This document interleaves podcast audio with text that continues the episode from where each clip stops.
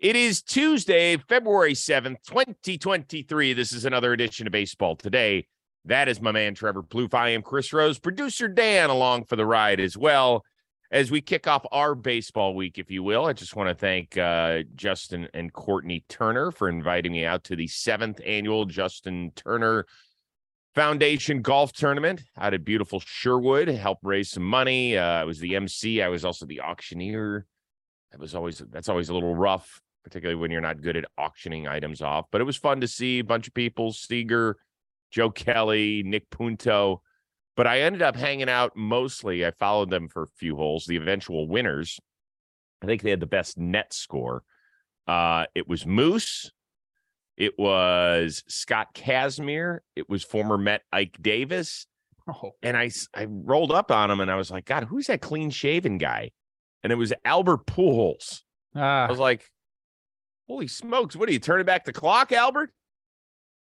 That's awesome. That's a great group. Some of my good friends there. My guy Ike Davis, him and I traveled Europe together on the USA baseball Did you really? Team. And then I got Mike Moustakas ready for that tournament. Him and I played golf together uh, a few days prior. That's what he so. said. Yeah, that's awesome, man. You look like you had a great time. I don't know. Hey, just throwing that out there. I'd like to join the boys for a, a golf mm-hmm. match at Sherwood. So, you know, JT, what's yeah. up, bro? I talk highly of you all the time. Yeah, well, we'll, we'll, work on that next year. Okay. How nice is this that I have to work you into an event? Dude, you I mean, you got the juice. It's Hollywood, baby. That's this is your town. Yeah. So it was fun, fun tournament, beautiful place out there. I'd never been on the golf course. Yeah. My God. Holy smokes, what an event. What an event. And those guys were all good. You know, Kazmir, I get it, starting pitcher. Moose can really play. Albert hit the ball well. Yeah, Albert's really good. You know what? Uh, I I want to give a shout out to JT and Courtney because they do a lot of stuff, um, charity stuff throughout the LA area. I'm sure they'll be bringing that into the Boston area as well. Yep. But they've made that one of their goals and they've accomplished it in spades. So congrats to them yep. and thank you for all you do. Yep, that's why he was named the recipient of the Roberto Clemente Award uh, last season. Oh, and last thing, Ryan Pepiot got a hole in one. I saw that, dude we were one hole behind him and we hear screaming at the time. And somebody said, I think they got a hole in one. So we rolled up there and Pepiot in this crazy colored shirt. Is Pepiot like this year's Gonsolin? That's what I want to know. Like no. Gonsolin kind of had that, you know, beginning of the year last year. I saw yeah. him um, at my alumni game. We started talking about him. Boom, has his year, gets the extension. Pepiot, look out. A hole in one to start the year is a nice way to start off. Hell yeah, it is. And they said he'd been playing like trash all day, and then he ends up nailing a hole in one. That's pretty good. Uh, speaking of the Dodgers, let's start in the National League West. You had all top three contenders in that division: the Padres, Dodgers, and Giants. They all had fan fests over their weekend. Uh, by the way, an amazing photo of the Padres fan fest in 2015 compared to what it looked like in 2022. It looked like freaking Woodstock in 2022. It was so awesome out there. Uh, LA won the division by 22 games a season ago. How confident are you that San Diego will at least make LA sweat here in 2023? I'm fairly confident there's going to be some sweating going on with the Dodgers. I think people forget that the Dodgers had that big of a lead during the season because San Diego eventually knocked them out of the playoffs. Um, you know, different team at the, on the second half of the year last year for the Padres, bringing in some guys, obviously, uh, but they brought in even more guys in the offseason. So I think there's no doubt uh, that the Padres are in position to battle for the NL West. The problem is the Dodgers just win 110 games every single year. And I know this year the depth isn't necessarily where it's been in years past, but I still believe like if you put them up against any other team, the depth is there. I think they might have more depth than the Padres. Uh, still, we're talking about lack of depth for the Dodgers. I think they have more depth than the Padres do. So um, I think the Padres are going to be close. Tatis is going to come back, and I think people are going to, you know, get a crash course in how good this guy really is. I think we've kind of forgotten about it. We've had some negative press going on with him, obviously with the steroid uh, suspension.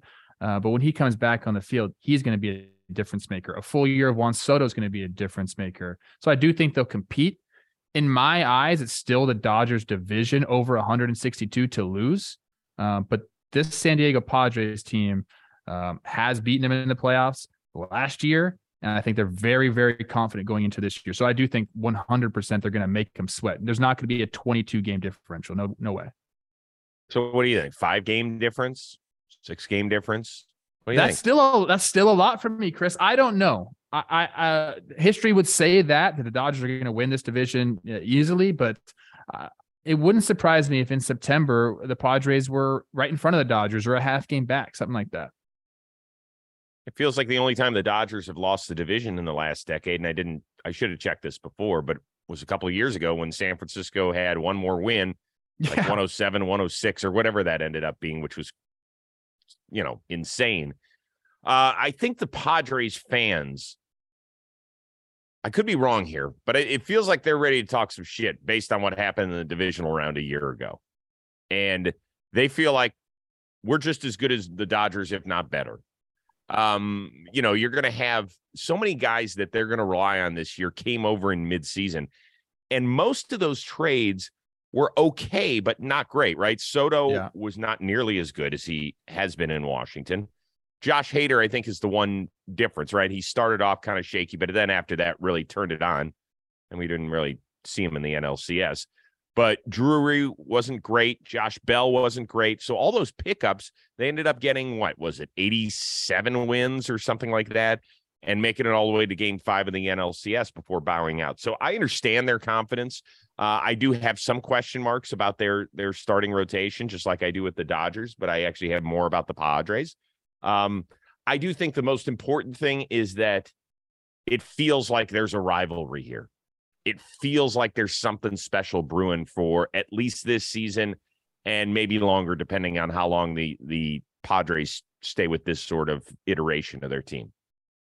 162 is so different than a playoff series, a seven game set. Yes. It's just so different. And I think the Dodgers have really under have found a way to just dominate the regular season. They've done well in the postseason as well. One championship with this long um, run of division um, titles. So they are a team, and we've talked about this before. They are World Series or bust. I don't think they really even care about the division. They'll take it. Mm. They only care about the World Series.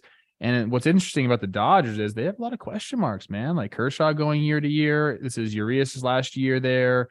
Um, it's we're going to see a different Dodgers team over the next couple years. The, the, the faces are going to be a little bit different, but I believe like the engine just keeps on rolling, baby. Like they they have figured some things out there in LA. So I do think the Padres will make them sweat. I do think the Dodgers will probably end up still winning the division, but getting the playoffs, as we saw last year, anything can happen. These teams are close.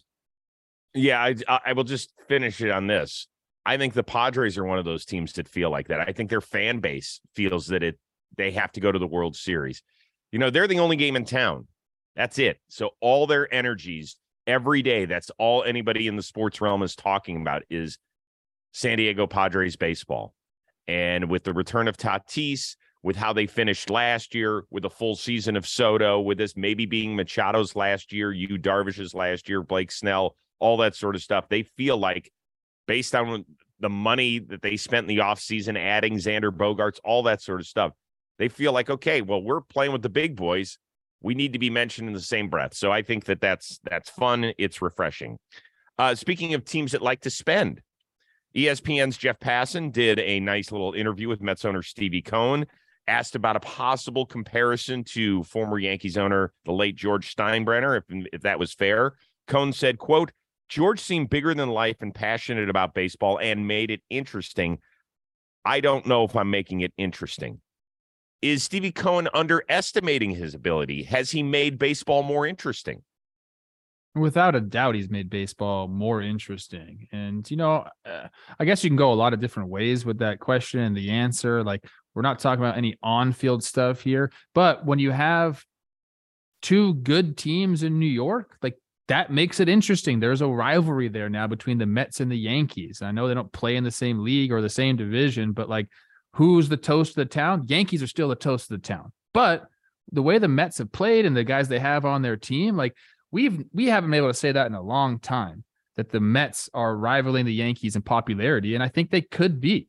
And maybe I'm freaking completely off base here because I don't live in New York, but the buzz around the Mets is is high. And if the Yankees didn't sign Judge, I think that I think the Mets would be the team in New York. So that's to me, that's interesting. And then yes, the way he's spent and the way he's pushing other owners to spend, the rules they've had to make to try to curtail his spending. Is that even how you say that word? Maybe not. He's made the game more interesting. I think that um, the the one thing that he's done is put the the time limit on himself. That's the most fascinating thing to me. You come in as an owner and you know all eyes are on you because you automatically automatically become the most the richest owner in the sport all eyes on you and one of the first things you say is i want to bring a championship here within five years that is yeah. nuts and i don't know if he said that on a whim because he might have emotions might have gotten the best of him he felt he's felt really good about you know the future so he just said it but it doesn't matter if he it was calculated or on a whim he said it and to me, that's a massive storyline uh, because it's very difficult to win a World Series. Yeah, he there's no question that he's made it more interesting, right? When we're we're talking about a half billion dollar payroll and tax included in a single season, I mean that talks. It, it screams that we want to be the best. Uh, I actually think they are the more interesting team in New York. I mean, really, let's be honest here. The Yankees didn't do much to improve their team, right? They re-signed Judge. Um, Carlos Rodon obviously was a, a really nice pickup, but yes. I'm not talking about the big splashy moves. There weren't several of them. There was one enormous move that they made, and then bringing back Judge, but he he was already there. The Mets, in the meantime, are all over the place. They're in on this guy. They're bringing in a 40 year old Justin Verlander for you know nearly 90 million dollars in two seasons. We're going to go make a 300 million dollar play for Carlos Correa. You mentioned it. We put a ton, and then there, you know, we heard it the other day from an owner in, you know, in Colorado, basically coming out and saying that I don't, I don't like the way that. Uh, thank you very much. Michelle was sweet enough to bring me my water. I left downstairs. You're the best. She's I the love best. you. She is thank the you. best. Mm. She knows I need a water break whenever I'm making a point. But there are other owners who are just like, we're not spending the type of dough that Steve Cohen does. It's just not the way, you know. And I guarantee if you took a an anonymous poll of the 29 other owners in the sport and said, What do you do you approve of the way Steve Cohen is running the Mets? You wouldn't get a lot of yeses. To me, that makes it interesting. Yeah, you know, it's okay. So it's going to be a fascinating case study here. You put the time limit on yourself. Yes, you have mm-hmm. essentially mm-hmm. no limit on what you can spend. They've just gone out and blown everything out of the water in that regard. Now, if you don't win a World Series, do the other owners say, I told you so? And then kind of like, oh God, yes. But but then do they really like start to go like this with their money even more and saying you can't buy a championship? So if he doesn't succeed, I think that does happen. If he does succeed, Chris, what can these other owners well, say? They won't be able to say shit. Mm-hmm. And fan You're bases right, are going to be like, hey, look what they did in, in five years. You're telling me we got a five year rebuild to get into any sort of competitive team? And this team went from as Metsy as it getsy to hmm. World Series champs, it's going to be a massive storyline if that happens or if it doesn't happen. So, yes, hey, Cohen, Uncle Stevie, you made the game more interesting. Yep, he has. It's been fun. Uh, let's stay in the NL East where the Braves won their arbitration case against their best pitcher, Max Fried. He's going to settle for 13 and a half mil instead of 15 mil. That's still a nice pay increase for him. Second straight year that the sides have gone the distance in arbitration. Now, keep in mind, he's under control for two more years. But do you think having gone to arbitration each of the last two years will have any impact on Fried's long term future in Atlanta? Now, I haven't talked to Max about this. Uh, I'm just going to give my point of view on it because that's what we do on this show. I think mm-hmm. it does impact his. I, I, think it does impact, you know, his negotiation with the team if they do start talking about an extension. 100. percent Um, not only sitting in there in the room, you know, hearing them tell you why you're not worth this amount of money, and why you should make less money. I know it's still a lot of money. Congratulations, Max. You owe me a dinner for sure. Um, hmm. but they've also waited too long. I feel like you know what they do with the Yep. Braves is they go get these young like young guys and try to sign into really team friendly deals. Now they're giving them a lot of money, um, but they're trying to take away arbitration and free agent uh, uh, years on a lesser AAV than market value. Now Fried you mentioned has two years of control, but I think he's 13 and a half this year, 20 next year. I think he's ready to test the free agent market, especially what with what he's been able to do. He's been one of the best pitchers in the National League. He is the ultimate guy you'd want to give that money to. He doesn't fuck around off the field, excuse my language. Like he's just like a good dude. He works Mhm. hard. He wins gold gloves. He's the prime example of what you want to be uh, a guy leading your rotation. So the suitors are going to be everywhere for this guy. And unless they come out of pocket and give him, you know, very close to market value, I just don't see how uh, this gets done. His name got thrown around in trade talk in the offseason, didn't it? Yes. Okay. I don't know how far those talks got, but you certainly saw some rumors. Now, whether there was any fire to the actual smoke, who knows? But I think if it gets out there, that means there was at least some discussion. I agree with you that um, the Braves have let this go too far. And as much as we applaud the Braves because of what they've done with uh, seemingly everyone on their team, it started with Ronald Acuna and Ozzy Albies and continued on with the likes of Austin Riley. And even this year, we saw it with guys who, you know, Michael Harris, uh, this is he the second? I think he's the second, right? Michael Harris is second. I apologize. I always get the confused with junior or the second. I believe he's the second. Uh, Spencer Strider. You can continue on and on and on. That Fried feels like the one guy that they have left behind. Heck, they even traded for two guys from Oakland, one in each of the last two years in in Matt Olson and now Murphy the catcher, and they extended them before they ever put on a Braves uniform. So I imagine that if you were to put, if you were to hook Max Fried up to a lie detector test and say, how do you feel? Are you okay with the way the Braves have financially treated you over the years? He would say no. I think he would say no, that it hasn't gone the way he wanted. And I will say this it wouldn't shock me if this was his last year in Atlanta. I think that, yes, the number is going to jump to 20 million at least in arbitration next year. And it wouldn't surprise me if some team that says, let's get our claws in on this guy now and extend him the minute we trade for him. We're willing to give up some younger pieces to the Braves in order to get a guy the caliber of Max Fried, who then will be 30 years old and still have some nice years left in him. Let's ex- end up extending him for six or seven years right away. I think I figured it out, Chris. This it's Go it's ahead. so obvious. It's right there in front of us. The Braves don't want strikingly handsome dudes to sign extensions with them. Mm. Dansby Oh, Swanson so you're calling out. calling guys ugly? Yeah, I am. Max Fried not going to sign a long term deal there. Vaughn Grissom, watch out, bro. They don't want you around for the long haul. You're too pretty. Ha! I figured it Wow. out. So you just called all those guys who got extensions in the last three years part of the hideous team. Really? No, they're not hideous, but you know, there's an upper echelon of, of looks here. They they've been on my hot boy list, both Dansby and Max Fried. And I don't think any of the other guys had. Oh, Matt Olson was on, but it was more like a him and Matt Chapman together. It was it wasn't they weren't separate. But Vaughn is like on my up and coming list, and dude, just look out, bro. No,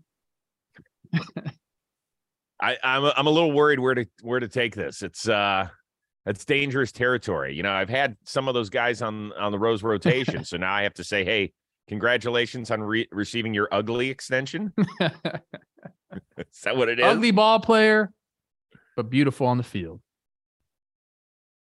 Dodgers announced they're going to retire Fernando Valenzuela's number 34 jersey, which is awesome. I I can't believe it's taken this long. Uh, because for people that are are too young to remember this, uh, go watch, go spin up on YouTube. Jon Paul Morosi of MLB Network did a wonderful piece on Fernando Mania. It started in 1981 when he was a 20 year old rookie, took the league by storm, and won his first eight decisions as a big leaguer. Uh it, it was incredible to live through. I was a 10 year old kid when fernando was doing this and it was incredible to watch. Um the question i want to get to um which player that y- you've seen gives stadiums kind of that special feel when they whether they pitch a game or they step into the batter's box or just step onto the field where this game is different because this guy's playing? Uh, I got a great answer for you, but first I want to give props to Fernando because um, you know I wasn't you know old enough to see it live, but I saw. I mean, all I did was hear stories about this guy growing up, and you know he's from Mexico. We have a massive Mexican population in Los Angeles, and like the place would go nuts when he pitched and he would come around my high school games i think his son went to st francis high school who they were in our league so he'd be he'd be around and i'd see him and it was always a treat man because you know that's a legend right in the uh, right legend there. so very very cool um and yeah go just go google watch some youtube videos whatever you need to do because it's really special but my answer to your question chris is a guy named felix hernandez when he pitched up in seattle Ooh. it was nuts. wow yeah, the King's corner out there. I mean, he was good, obviously, great. Uh, so it was already difficult to have the bats against him. You throw that fucking splitter up there, man. Um, but then when he would get rolling and there'd be two outs, two strikes, and everyone's standing up, just getting crazy loud. I mean, it it made you feel like you were going to strike out. Like he wanted to make them so happy. He wanted them to. He wanted that applause so bad when they would get up and they had like the yellow K um, um, uh, papers or whatever the signs, yeah. it felt like the world was telling you to strike out. And boy, I struck out quite a bit against him. So yeah, that was the one guy who I felt like changed the atmosphere of the stadium when he pitched, no doubt. That's a great one. In fact, I have his remember I think it was Larry Bernandez was his uh alter ego that they did like a commercial. They, they always had great promos, the Mariners do. Their department does a great job. So I still have his little bobblehead. Yeah, Larry Bernandez. There he is. Very funny. Uh, great call. The reason I'm wearing a Mariners hat though is for somebody different. Mm. So I'm going to spin it back like a half generation before King Felix, maybe a full. Ken Griffey Jr. Yeah. just changed the sport. I mean, made it so cool. Uh, his effortlessness in center field, jumping over walls, making acrobatic catches.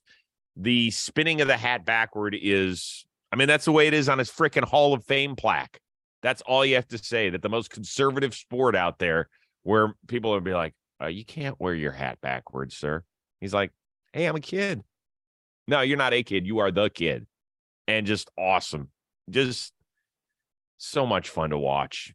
And you know, he is he is very much like LeBron James, right? He was a can't miss 17 year old number one draft pick out of Cincinnati, Ohio and he lived up to every expectation, lived up to everything. You know how hard that is to do? I mean, you're talking about very few people. It's Tiger Woods, it's LeBron James, it's Ken Griffey Jr. Guys that were going to change the sport. Yeah, Bryce Harper. It, it's a very small number, you know. Griffey's what I love about what I love about Griffey is he is one of, if not the most universally liked players in the sport. Like I don't think you're going to find anyone, even like on rival teams, it was like, oh, I hate that guy. Like he just had the smile and the way he played the game was so different and graceful that I think you had you you couldn't do anything but root for the guy. Um, so that's a great one too, Chris. He's it's a legend right there, man. I wear my hat backwards. Yep. Good, go for it. I will. Creating legendary status right there. Last one uh, Padre Fan Fest once again. We're gonna finish up there. Guy had uh Fernando Tatis sign his thigh, and then he ran to the tattoo parlor and had the signature tattooed on his leg. Would you consider that an honor if you were Tatis, or would you be like, it's weird that somebody wants that on their body permanently? Okay, a couple things here. If it was a guy who didn't have a lot of tattoos and he wanted to get my signature tattooed on him, I think that would mean a little more and maybe be a little bit more creepy. Mm. Uh, but this guy's got he's full of tats, man. This thing is gonna blend in. So I think like I'm not I'm not too creeped out by this. Uh, but I'm also not as honored because it's just another one of these tattoos, probably gonna blend in with the rest of that leg. So I kind of went back and forth on this. I think for the most part, you you'd feel like okay, like that's pretty cool, uh, and then you have to like worry about like, well, what's really going on here in this situation. But for this one, I think it's clean. I like it. So I don't, you know, uh, truth be told, I don't have any ink. Um, my oldest son has seven tattoos, I think, and he's only 22. And I was like, you know, you just have to think it's there forever. So you you got to make sure that what you're getting makes sense here, brother. That's all. If you don't have a connection to some, it to me, it's strange. It just is. Okay. Like Josh's first one, I have to, I will quickly tell this story. I think I've told it before, but he always wanted a tattoo in high school. We were like, you can't get it till you graduate high school, and we're not going to pay for it. If you want to use some of your graduation money or money that you've earned working, whatever, that's your choice. When you're 18, you can go for it. So two nights after he graduates from high school, all of his boys are over. I was like, "What are you guys doing tonight?" Nobody said anything. I was like, "Okay, what's going on here?" Somebody goes, "Well, Josh is getting his first tattoo," and I was like, "Josh?" I told him two things. I said, we're not going to pay for it and talk to your aunt, Michelle's sister. She got one when she was 20. She hates it now. Wasn't trying to tell him not to get it. Just want somebody who had the experience of when they were young making the decision and now might be a little different. I said, did you talk to your aunt? He goes, no. So I got Millar on the phone. He likes Millar. Okay. Millar's like, what's going on? He goes, okay, well, tell me what sort of tattoo you're going to get. He goes, I can't tell you. He goes, just tell me. He goes, well, I know I've been kind of a tough kid, and uh, so I want to get my parents' initials and a rose. And I was like, "Here, oh Josh, oh here's the money. Here, you got you, bro. Oh Just man, take it. Just take it." So, yeah, he got me. So that's what I'm saying is that it, that meant something to him, like our initials. It's not exactly a signature, but it's a similar neighborhood. So I, I think if you know somebody and if you love somebody, it's great. If it's you don't know them, it's a little weird. A little weird. I don't think it's that weird for that guy. You know, the the guys that get a lot of tattoos, it's more about like the story of when, uh, mm-hmm. you know, what part of my life I was in, all that. And so I think he's gonna, I get he's gonna say, hey man, like yeah. It's a great time. I was a big baseball fan for Fernando Tatis Jr. One thing I will say about this this fan fest for him personally, it had to be a relief, man. He got cheers yeah. and people you know, well, it didn't seem it didn't seem like there was any negative things going on for Fernando Tatis Jr. And that's a nice way to go into spring training, knowing that. Yeah, I, the the the question isn't going to be how they're going to treat him at home. It's going to be like how vile will it get on the road. I mean, I, I guess all the Padres fans that I talked to, like on social media, they were like, "We're going to accept him, no problem." But to me, in my head, if I'm Tatis, there would have been a little bit of hesitation, being like, "I should have been yeah. there in the postseason, and I let my Possibly. team down." Possibly. All right. Um, latest episode of Rose Rotation with Kike Hernandez is out. It's very fun. He's got great energy. Very, very funny. There's a couple of really good clips that'll get you started out there. So give it a follow and uh, taping uh, one later today, possibly with a pair of San Francisco Giants that would be out next week. I'll keep you posted on that. In the meantime, we are back at it on Thursday. You want to do it then? Yes. Very good. Very good. For our uh, one of a kind producer, and he is truly one of a kind. I mean that with much love, Dan Rourke. That is Trevor Plouffe. I am Chris Rose. We'll see you next time here on Baseball Today.